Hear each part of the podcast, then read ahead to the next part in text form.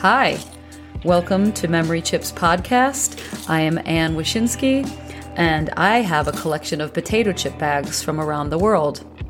And every so often, I go through this collection, and a certain bag or bags will bring up memories of people, places, ideas, and I really want to share these with you. So if you please subscribe, you will never miss a bag.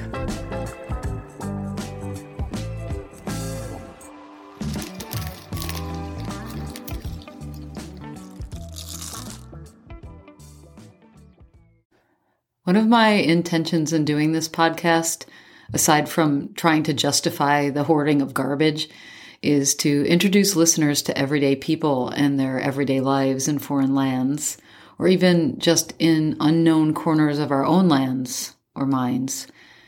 My hope is that in presenting these experiences and ideas, that we can reflect on any biases or preconceived ideas that we have, or to learn more about ideas that may be unfamiliar and one of the reasons that we like to do this is so that when we find ourselves in the middle of conflicts, whether initiated by ourselves or our governments, that we can put a face on both the victim and the perpetrator and remind ourselves not to think in absolutes like these people are like this and those people are like that and that guy's like this and that one's like that. So today's episode was supposed to have been a chat with my Ukrainian friend Anastasia Polutbotko from her home in the southern part of Sweden. And we had planned to talk about mushroom hunting and several different styles of chanterelle flavored Swedish chips and wild mushroom flavored Polish chips. But instead, it's just going to be me talking about Nastia and the bags at the end of January, I was chatting with Nastia and we were talking about mundane things like our dreams for owning a place in Iceland and her father's 60th birthday celebration.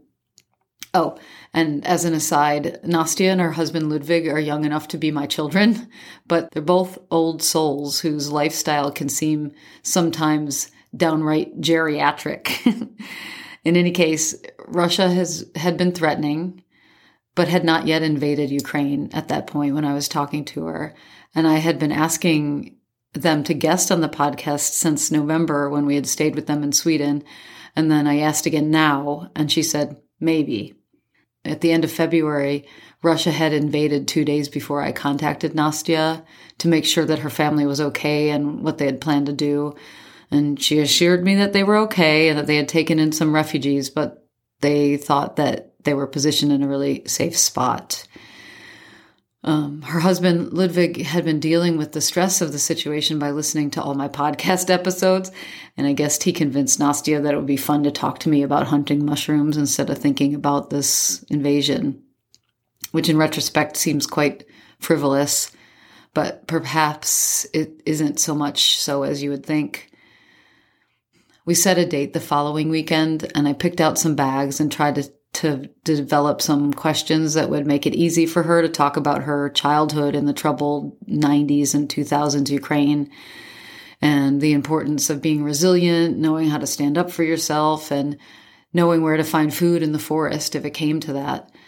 And then a couple days later, Nastia contacted me contacted me to tell me that two friends from Ukraine had come to stay with her and Ludwig in Sweden and that given their understandable stress level, she felt like it was more that more important things had come up. And I agree with her. I mean, what's more important than helping people through a wretched war? Certainly not a podcast about a potato chip bag collection.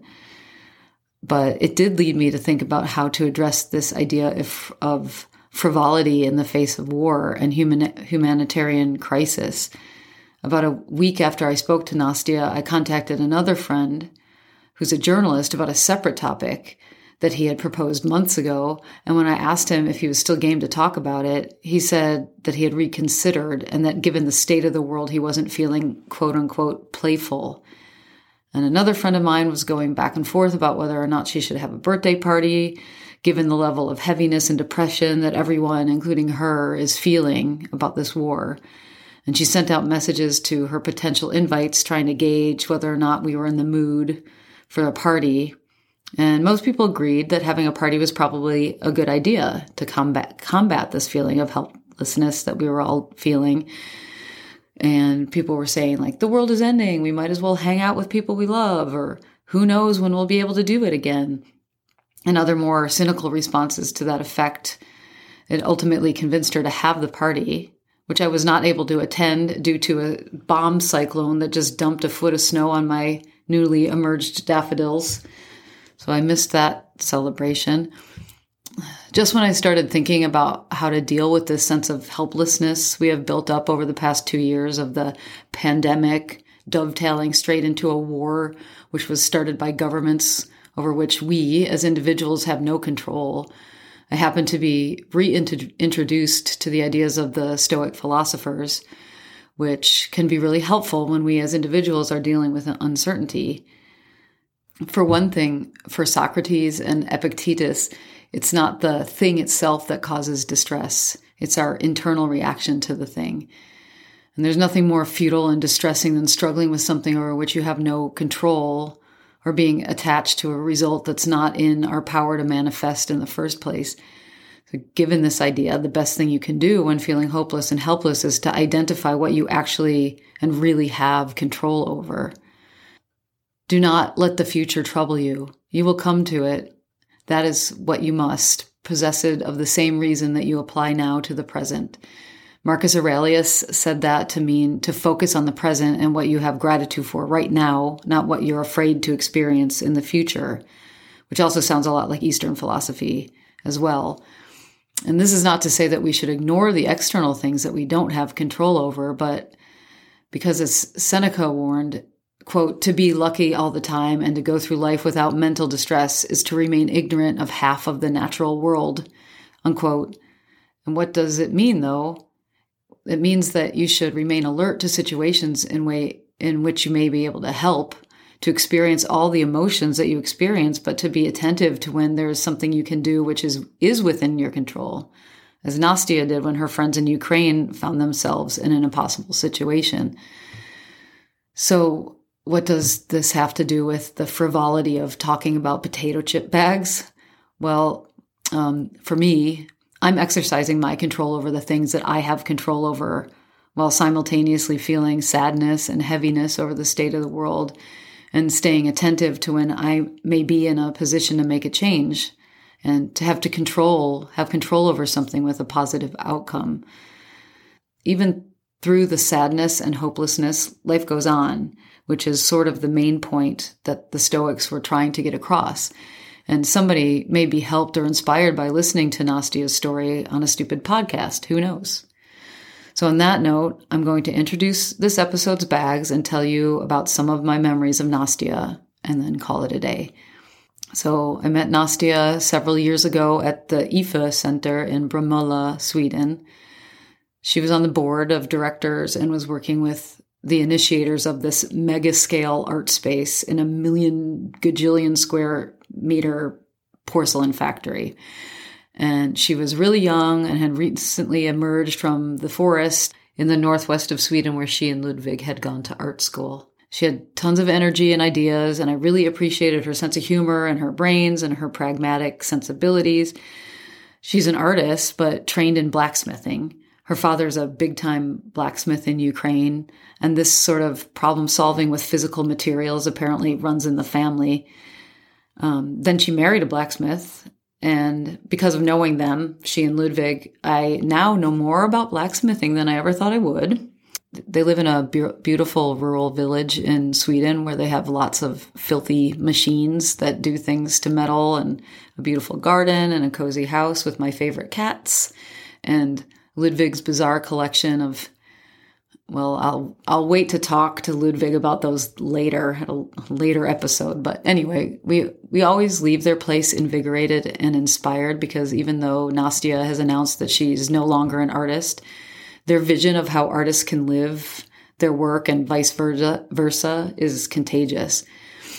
And Nastia makes lighted globes out of paper and metal and casts creatures and things from the forest floor and bronze, including the teeth of a deer, or maybe it's a cow, I don't know, uh, that she has given me on different occasions. And the last time we were there, she slipped me three of these bronze deer teeth and I put them in the pocket of my coat and then forgot to take them out. So every time I wear the coat, I get a little surprise of these big heavy metal bicuspids that I show to people and say, my friend Nastia made these. And people invariably find them cool. Um, a few years ago, when they first moved into their present house, Arnie and I were visiting, and it was mushroom season. And they said they were having an insane mushroom year and that there were so many mushrooms that it was overwhelming and they hadn't been out in a while. So they took us on an old trail down to a lake, which is the same lake which where I did my naked polar bear plunge this this winter. Um, and they were not kidding. Every sort of edible and non-edible mushroom had popped up in a billion shapes and colors.